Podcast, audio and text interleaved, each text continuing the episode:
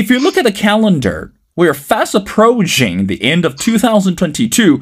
Now, this year, it seems rather busy for many purposes. And number one, the world continues to follow the war in Ukraine. And not only people are questioning this motive behind uh, Russian leader Vladimir Putin, but meanwhile, people also asking the question how will the war continue to change the rest of the world even for the year of 2023? But meanwhile, if we look at the issue domestically speaking in the US, the immigration law, or should I say the immigration policy, continues to face major threats from both sides. The Republicans and the Democrats are trying really hard to come up with some of the feasible or tangible policies regarding this broken system. And some says that the liberals are trying to politicizing this issue so that the 2024 presidential election is going to tipping to the Democrats. Now, last but not least, uh, again, as we mentioned before, we're looking at the end of the year. How about the Christian value and looking ahead? How important it is as a nation today to continue to focus on this Christian belief, especially for the younger generations. Well, ladies and gentlemen, it's my great honor to invite our distinguished speaker, which is Dr. Jim Belcher. Again, Dr. Belcher is the president of Institute for New Vital Center, and he's the author of the book entitled Cold Civil War. Dr. Belcher, and welcome back to The Missing Piece. Good to be here, Will. Well, Dr. Belcher, again, as we mentioned before during the intro, and looking ahead, I mean, looking back this year, 2022 seems very busy and also very fruitful for many purposes. But I want to talk about this immigration and also this border crisis issue today in the US.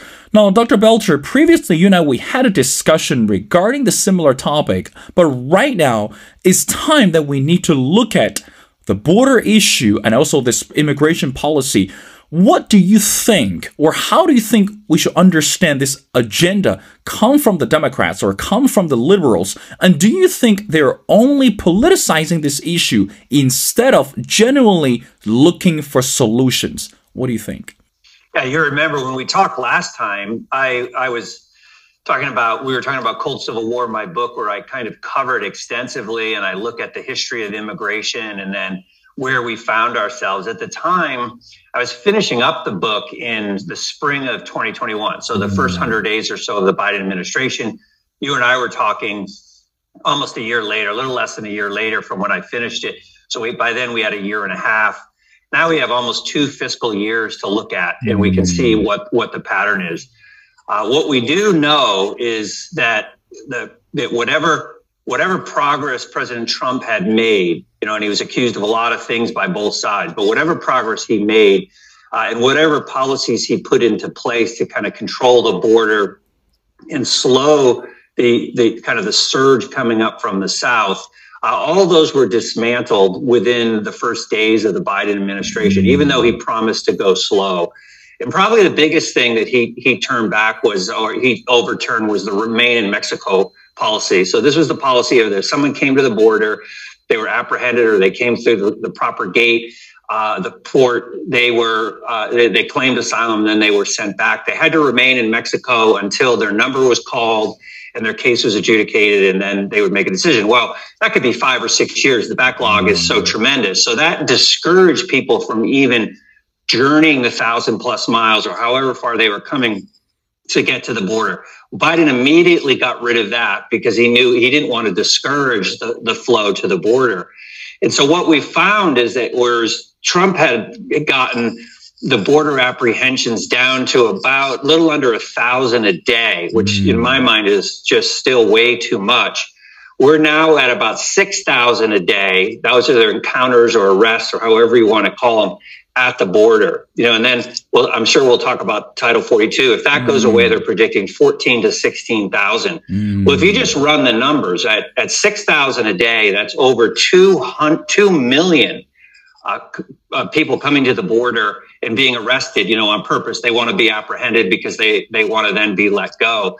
And it's completely overwhelmed the border facility. So they have they have detention centers and they have different ways of holding them. But once it gets to a certain level, they just simply release them. Um, you know, they they basically say you'll get a court date, you'll get contacted, and of course they never. They, they just disappear into the heartland, and the Biden administration has just been busing them into the mm. into the center of the country. So, uh, you know, so you have so you have about six thousand a day, which is about two point two million a year. Uh, some of those have been sent back. Maybe a third of those get sent back under Title 42. Uh, once that goes away, not only will those not get sent back, but it'll just be an open invitation for most of Central America just to relocate to the U.S. You then have what's called the gotaways. Mm. And these are the people who do not want to be in the system. They don't want to turn themselves into the Border Patrol. Uh, they don't want anybody to know who they are. These are usually young men. This is where the most dangerous people are going to come through, and they're sneaking across. Um, and they're they're they're evading capture. So in the first year, I think of the Biden administration, fiscal year 2021, it was somewhere around 390. Remember, that's what they guess it is. I mean, that's mm. what they're hmm. those are the getaways. It's probably much higher. Fiscal year 2022, they think it was up to about 600,000. And this year we're on pace to have about 900,000 that get away. It, it's much, much higher than that, right? Mm-hmm. That, that's what they, maybe they capture by a drone footage or something where they can't, they can't get them.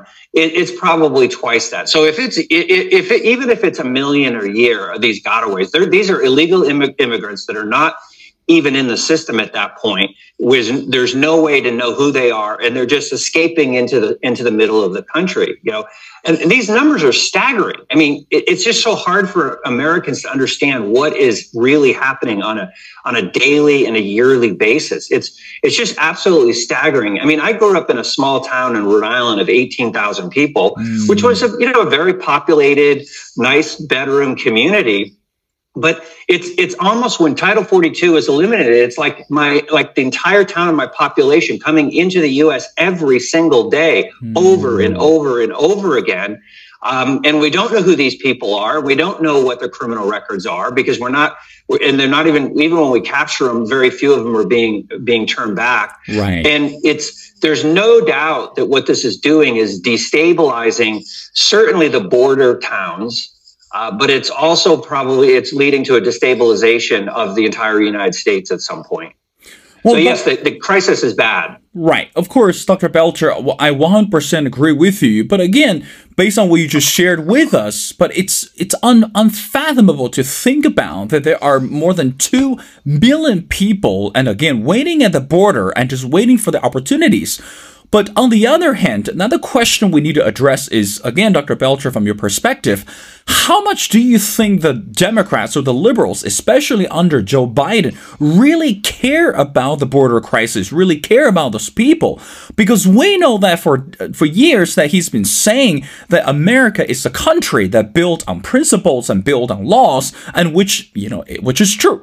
And this is the value, or this is one of the values for American continue to be strong, and which is uh, built on values and built on principles.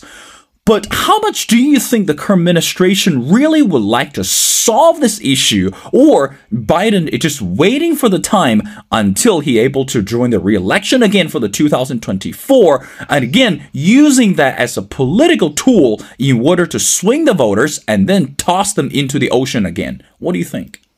Well, I mean, I, well, the one thing is that I've discovered in the last few years of doing pretty extensive research into into this situation is that this isn't just the Democrat issue. Mm. It's not just Democrat talking points. So, if you, if you go back even ten years, this wasn't a Democrat position. The Democrats tended to favor border enforcement. They wanted to protect the U.S. workers. Mm. They were concerned about the about inner city jobs. Um, the, the, history of the Democratic Party was one of labor unions, right? And so every time you bring in undocumented workers and the, it pushes wages down and it hurts workers. So that's when the Democratic Party was the party of workers. It was always the, the libertarian wing of the Republican Party that was pro open borders. It's part of, it's just part of their philosophy. They want complete freedom of movement around the world. They don't mm. want borders. Mm. They don't want nation states. Um, and they they prefer that people can live here. They, matter of fact, they they don't think that a American has any more right to be here than a Nicaraguan does, for instance. Mm. Where so it's a fundamentally different view of what the nation state is. And so for years, this was the libertarian position, right? Because they wanted, they were pro business and they wanted cheap labor, uh, and they wanted their companies to be able to to be able to get the un- undocumented workers because it would it would just improve the the, the bottom line. Um, there's somewhere there there was a shift, and I think it came when the Democrats finally realized uh, that they could change the voting patterns of the U.S. by changing the demographics. And it started out here in California, where I live, and I've lived out here long enough. I'm not a native. My wife was born here, but I I came probably in the, let's see, I was here first in late 88, 89. So I've been here quite a long time, and we've watched the country just, uh, the, excuse me, the state be transformed by immigration, both legal and illegal uh, we're to the point where the, the legacy Americans that have been here and built California have become more and more of uh, the, the minority, where it, in many places we're now under under 50%, right? And it continues as, as Mexicans pour in and Latin Americans pour in and and others from Asia pour in with chain migration is pushing out the legacy Americans that had been here. And what they've done is they've completely flipped the state that was once a Republican stronghold. Remember, this is where Orange County, California, just south of Los Angeles, where all the all the presidential candidates like like President or uh, Governor Reagan uh, would right. uh, Ronald Reagan would come to to raise money and to get their support. Um, so it's unfathomable that a Republican governor hasn't been elected in decades when this used to be a solidly Republican middle class, upper middle class state. It's been completely transformed now, right? So Republicans are outvoted two, two and a half, three to one here. They have no say. It's a one party state. So the floodgates are continued to be open and crime continues to soar. Homelessness continues to soar. Some of that brought on by, by homelessness or by immigration. Some of it, the immigrants are now pushing other poor people out of their homes. There's no, there's not enough housing stock because of the inflow of immigration. So you have a massive crime and homeless problem here. And the state is just, you know, verging on the edge of bankruptcy in many ways, at least moral bankruptcy. Um, and they've, they've been able to successfully transform this state. Big tech loves it. The, the wealthy love it. But you basically now have a serf, uh, you have the serf class and you have the oligarchs, right? So it's a kind of neo feudalism. So where all the middle class is just being squeezed out, they're leaving. The poor have remained, and then the rich live behind their gated communities, uh, their gated walls and whatnot and they have they have the cheap labor and they they have the cheap help that they they need to to to live their their lavish lifestyles. And I think the Democrats finally realize, well, wait a second here, we can gain uh, by changing the, the demographics of the, the United States. We can gain one party control forever, mm. right? And so they, they they so they're they're attempting to kind of just transform how how, how voting takes place. And you see that's happening. It's pretty much happened throughout the, the Southwest as states have once solidly Republican are becoming more, uh, you know, pink and purple. And then, you know, eventually they, they transform into, into blue states. Uh, so they know exactly what they're doing. And so you have this real, uh, coordination between between like the libertarian side, the Wall Street side, the big business side of the Republican Party with the Democratic side that where they both want open borders and they want mass immigration because that that gives them the workers they want and it also is a massive transfer of wealth right because if they if wages go down where does the where does the the, the savings go to it goes to big businesses right mm. if they if they can pay under the table wages or they don't have to pay taxes or they uh, they can they can get around uh, paying Americans what they what they would probably require if it was a tight labor market. Uh, they don't have to do that, so they the money amasses to them, and it's this huge transfer of wealth from the poor to the rich that's going on. And so you see, even over the last 10 or 15 years, that gap between the rich and the poor gets bigger and bigger. And you see that really clearly out in California. California now has the largest gap between rich and poor, mm. and there's more hmm. poor people here than anywhere else. And it's everywhere. Um, as they continue to do that. And they don't, they're not putting in any policies to stimulate the kind of economic growth that would actually lead to that. In fact, uh, would actually improve the, the, plight of the middle class. In fact, they're doing the very opposite of that, right? So we saw that during COVID, they were they shut down all the small businesses, but left open the big box stores, mm. and they they just decimated the the small restaurant owner and the small boutique owner and pushed them out. And many of them have left. They're all they're all heading to Texas, right? Or they're heading to other they're heading to other states. So um, it's it's a plan. I think California has always been the model um, Kamala Harris is from out here, right? She's a senator from California. And right. California has always been the model for what they want to do to the entire country. So if you want to know what they're doing through immigration in the country, just look what they've done here. It's mm-hmm. the blueprint is here and they know what they're, they know that they're following it. So back to the original point, I, you know, I hesitate to say this is just a liberal democratic thing. I mean, I think when we fall into that t- t- trap where we're getting involved in the theatrics of Washington D.C. and the uniparty, uh, the bottom line is that most the, most parties, uh, bo- both parties, are probably by and large support mass immigration because they're pro business and because they mm. they they get the pressure from the business lobby to do it in the high and high tech. I mean, Mitch McConnell has said nothing about the border, doesn't mm. care about stopping it, doesn't care about protecting it whatsoever. You know, and but I will say this, you know, so you have, and then you have Trump, right? So Trump was an anomaly. Trump took on the Wall Street faction and the high tech faction, right. faction of, of our party. He's very much an anomaly in this uh, Make America Great movement, the MAGA movement that wants to protect the border, wants to protect our workers here in the U.S., um, wants to protect the integrity of the American way of life. It's not anti-immigration. It's not against letting people in, but letting them in in a way that we have time to then assimilate them and not be just completely overwhelmed as we have in the last in the last 50 years. So Trump just went against really where the Republican Party had gone, uh, had been going for the, for decades, and obviously he's he's opposing uh, what the Biden administration is doing. Mm. Dr. Belcher, again, I agree with you because we know that not only the border crisis poses threat domestically, and you know, again, we look at the business and we look at this general economic outlook, but meanwhile, and also that we know that without solving the crisis at the border, it also hurts the value of democracy for the country. Now, Let's bring up to the next topic. When we talk about democracy, as we mentioned before, we're still looking at the war in Ukraine, and I'm sure you follow the news that lately President Zelensky paid a visit to the US and he sat down with the current sitting president Joe Biden, you know, had a few exchanges and you know give address to the Congress, etc. Now, again, Dr. Belcher, when we look at the war in Ukraine, it's not just about a war between two countries. Also, it brings an issue of human rights and bring the issue of uh, military capabilities and also this uh, um, Ukraine war related to um, uh, uh financial aid, etc.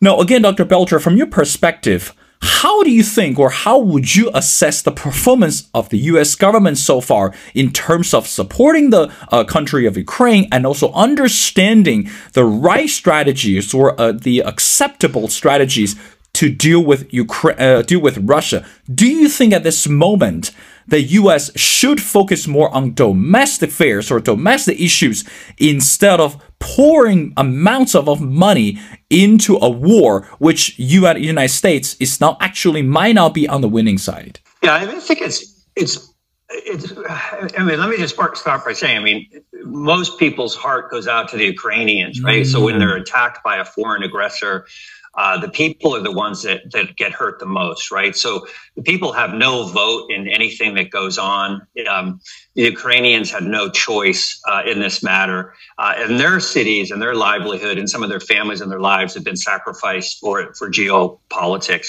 Um, you know, the the question of whether it was could this have been avoided? Could a negotiation mm. have taken mm. place?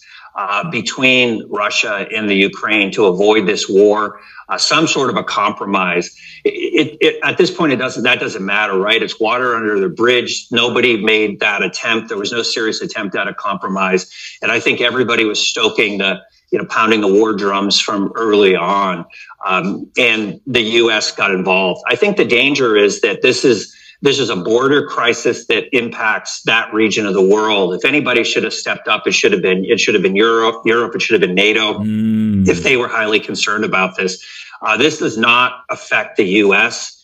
uh, in our day to day lives here. We have our own problems. We have our own border crisis. We have our own deal struggles with uh, unemployment and poverty and and uh, some very very difficult things here, including you know a massive budget crisis that's about ready to bankrupt our country if it already hasn't. And so I don't think we had any business uh, pouring the kind of money we have in there, particularly when we don't have it. I mean, that's the interesting thing is that we don't have this money that's going to the mm. Ukraine. It's all it's all just being printed out of nowhere, right? It's it's uh, the U.S. government has gotten to the point now, particularly through COVID, with these trillion dollar budget packages, mm. where they're just printing money out of thin air.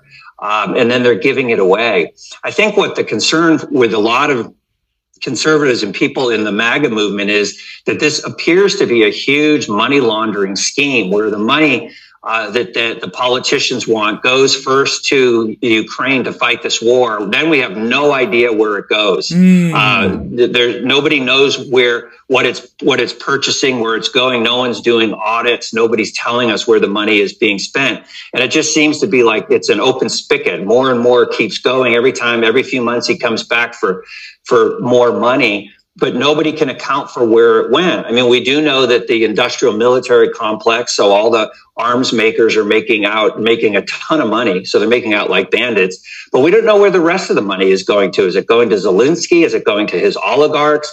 Is it going to the rich and powerful in that country? Where's it going?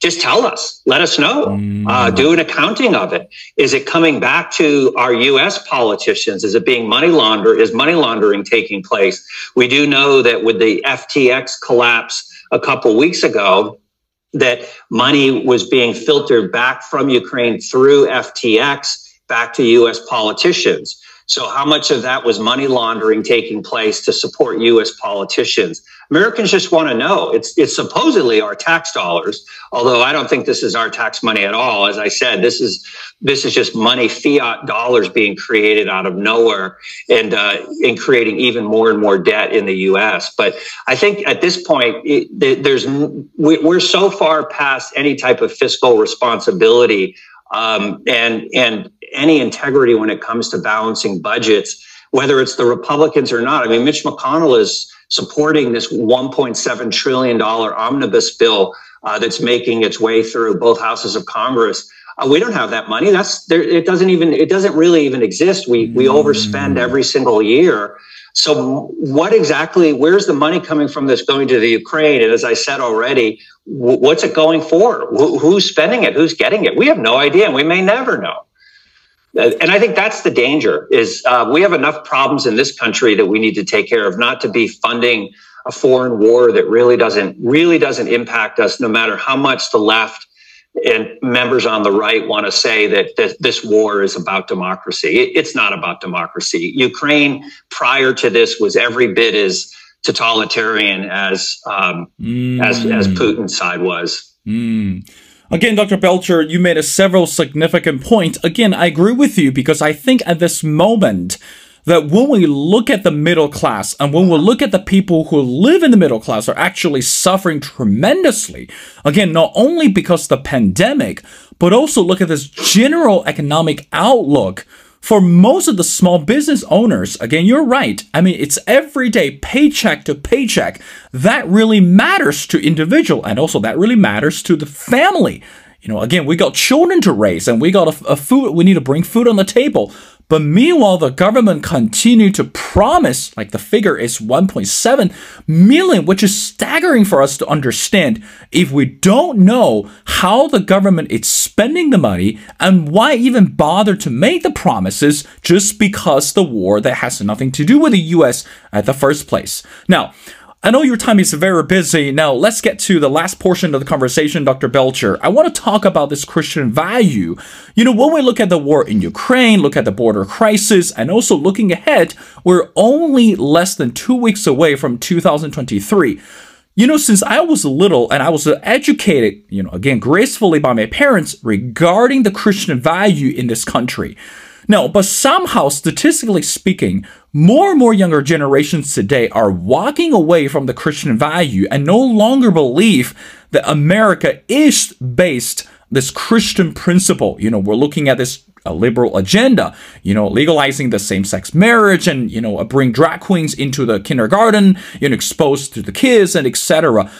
Number one, what is happening to the Christian value to our country today? That's number one. And number two, how do you think that today we should educate the younger generation in order to let them realize the importance, or should I say, the indispensable part of the Christian belief that ingrained from the founding fathers?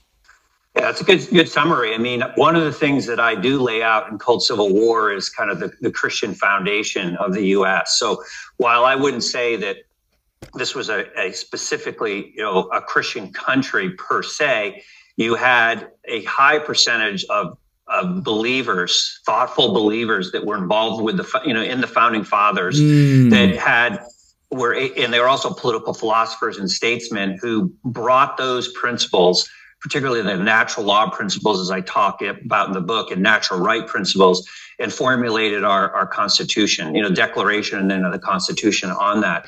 And so there was a heavy influence of of Christian principles, along with the best of the the Enlightenment, particularly the Scottish Enlightenment, uh, in, in in in formulating this experiment called the you know the the U.S. system, or what we call constitutional republicanism. So it's all there for students who want to investigate it. Like I said, I have a whole chapter on kind of the genius of how Christianity was the second constitution or the constitution under the Constitution. Um, that you you cannot have democracy without a virtuous people. And so mm. during the during the Revolutionary War, during the time of the the, the, the founding there was a statement that William Wilberforce, who is the prince, who is the president of what's now known as Princeton University, used to say that that that the republic needs liberty. Everybody knew that, but liberty needs virtue. Mm. That you can't have liberty without a virtuous people. And you can't have virtue without Christianity or what they would call religion. They would lump it all under all the mm. denominations under that. And if you reverse that, so the republic, the republic needs liberty, liberty needs virtue, virtue needs religion. If you go backwards and you say, if you take away religion, then there's no virtue. Mm. And without a virtuous people, democracy is not possible because everybody's a con, art, con artist, right? And everybody's out for getting what they can get. And if you don't have a virtuous people, then you really don't have liberty because everybody is taking it from one another. And eventually the government you know, cracks down and becomes totalitarian. And once you don't have liberty, you don't have a republic. And that's kind of what's happened is the church has really abdicated its ability to train its own people in these principles. Uh, we've lost, we, have begun to lose our, our constitutional republic. Mm. And that's tremendously sad as someone who's an ordained minister, a pastor, um, the fact that the church has not done what it needs to do. And whenever it's given major tests, whether it was the COVID lockdowns that shut down churches out here in California for a year and a half, um, whether it's uh, the the whether it's the danger of the vaccines and not pointing that out to people mm. and not mm. helping Christians think through health issues. So now many of them struggle with health issues that then deacons and whatnot in the church have to take care of with, but they could have prevented that. Um, or, or whether it's you, you mentioned the drag queens and what's mm. happening with, with sexuality and gender. Um, there, there are forces in this country that are attempting not only at the border economically, but also politically and culturally mm-hmm. to completely transform this country into something completely and utterly different. And if the church doesn't step up and say, no, this is wrong because it's harming people in this country doesn't step up. And I'm not talking about being political necessarily, but training their people to be disciples of Christ. And that includes citizenship. My favorite verse is Romans 12, 1 and 2, where Paul calls us, the apostle Paul says we're supposed to present, because of the mercies of God, we're to present ourselves as living sacrifices. And in the process of doing that, um, we are, we go through what's called mind transformation. So we begin to learn what how the world is trying to push us into its mold. So we have to teach Christians how not to get pushed into the mold of the world. And that includes politics, economics, as well as mm. cultural issues and spiritual issues. But at the same time, we've got to, we've got to teach our young people how to have their mind renewed so that they can begin to see and live into a different life. What we see is that the culture that Christians have been trying to engage for the past 40 years has been so strong, so subtle, but now so in your face that it's completely transforming the church instead of the other way around. The church mm. and Christians are supposed to be transforming the culture so that we can have virtuous people, so that we can have liberty, so that we can have a republic. And that that's completely shifted where the culture now is dictated by the the far left movement joined in by a lot of some of the far left libertarians where we don't they don't want any type of morality any type of virtue.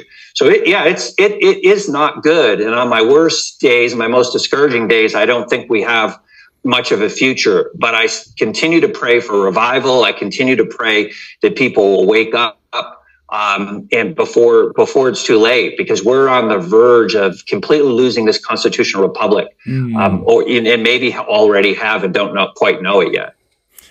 Dr. Belcher, I want to wrap up our conversation by asking one more question. Again, as we mentioned before, and I agree with you, that's something that I do on the daily basis as well, is not only pray for our own souls, but also pray for this nation and pray for the leaders. Now, as we know that we're going to step into the year of 2023, and again, and not only that people are still remain hopeful and positive towards the future of the country, and also when we look at this relationship uh, within the family members and also you know among the members within the church. So, Dr. Belcher, help us to understand from your perspective, how do you think we should pray for our nation at this moment, and also how do you think we should pray for this integrity and also leadership within the churches? Because we know that whenever we come to crisis, and even though we, we have crisis in life or we come to crisis as a nation, God is still sitting on the throne. And again, you know, we still believe that He has the plan for this great country, for this great country people. So, how do you think that we're supposed to pray for this country for the year of 2023? And what are some of the significant prayers that we need to address on the daily basis as Christians? Yeah, that's a great question. I mean, I mean, I think more than you know we, we start by praying for the salvation of of our family members and the and the souls of of our neighbors and the people in our country because unless there is a, a, a mass revival where a significant portion of people start coming to christ we're not going to see much societal change or much of the impetus for that kind of change. And if you just study the history of revivals, you know that it takes a certain amount of conversions to kind of overwhelm the system and where reforms start taking place. So I, I, I would say for that, we need to be praying for our families. The families and marriages are under siege. If we, mm. if Christians don't do their part in creating strong marriages and strong families, we're, we're doomed um, as a country. Uh, the, the bedrock is is families, is the two parent family a father and a mother. And so we need to be praying for the strength of marriages and the strength of, of families.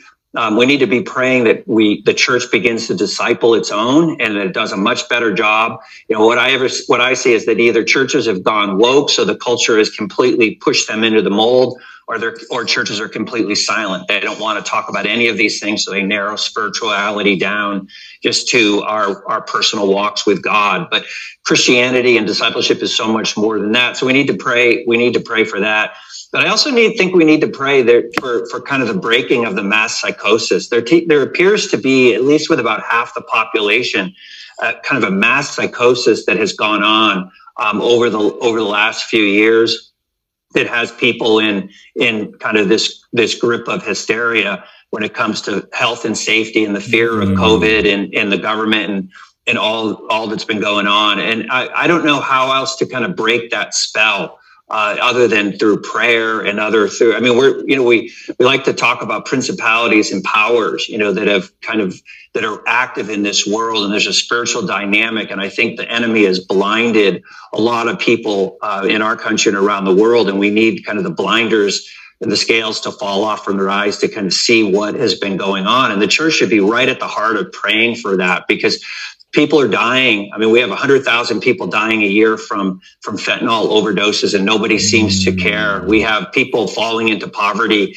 and nobody seems to care about the inner cities and the poverty that's going on. We have middle class families getting wrecked in this economy and we don't see the church praying for, for that. We see marriages falling apart. We need to be praying for that. But there just seems to be this kind of the veil over the eyes of, of so many people in our country. And we just need to pray that that's dropped, uh, that veil gets dropped and people can see clearly before it's too late. You're right, Dr. Um, Belcher. Again, as we mentioned before, and also as a Christian will always say, that when we are down to nothing, God is up to something. So, um, again, as a Christian myself, I continue to pray for our leaders and pray for the country. And also, most importantly, is start um, this movement and, uh, and going back to the church and help the church to stay strong in the midst of the chaos. Well, again, ladies and gentlemen, it's my great honor to speak to Dr. Jim Belcher. Dr. Belcher is the president of the Institute for New Vital Center, and he's the author of the amazing book called Cold Civil War. And I strongly encourage everyone to go online, look for his book, and also for his work. Well, again, Dr. Belcher, thank you so much for taking your time to be on the show. Again, we're only two or three days away from Christmas, and again, we want to wish you a great holiday, and we're looking forward to having you back on the show for the year of 2023. Again, thank you so much for doing this. Merry Christmas.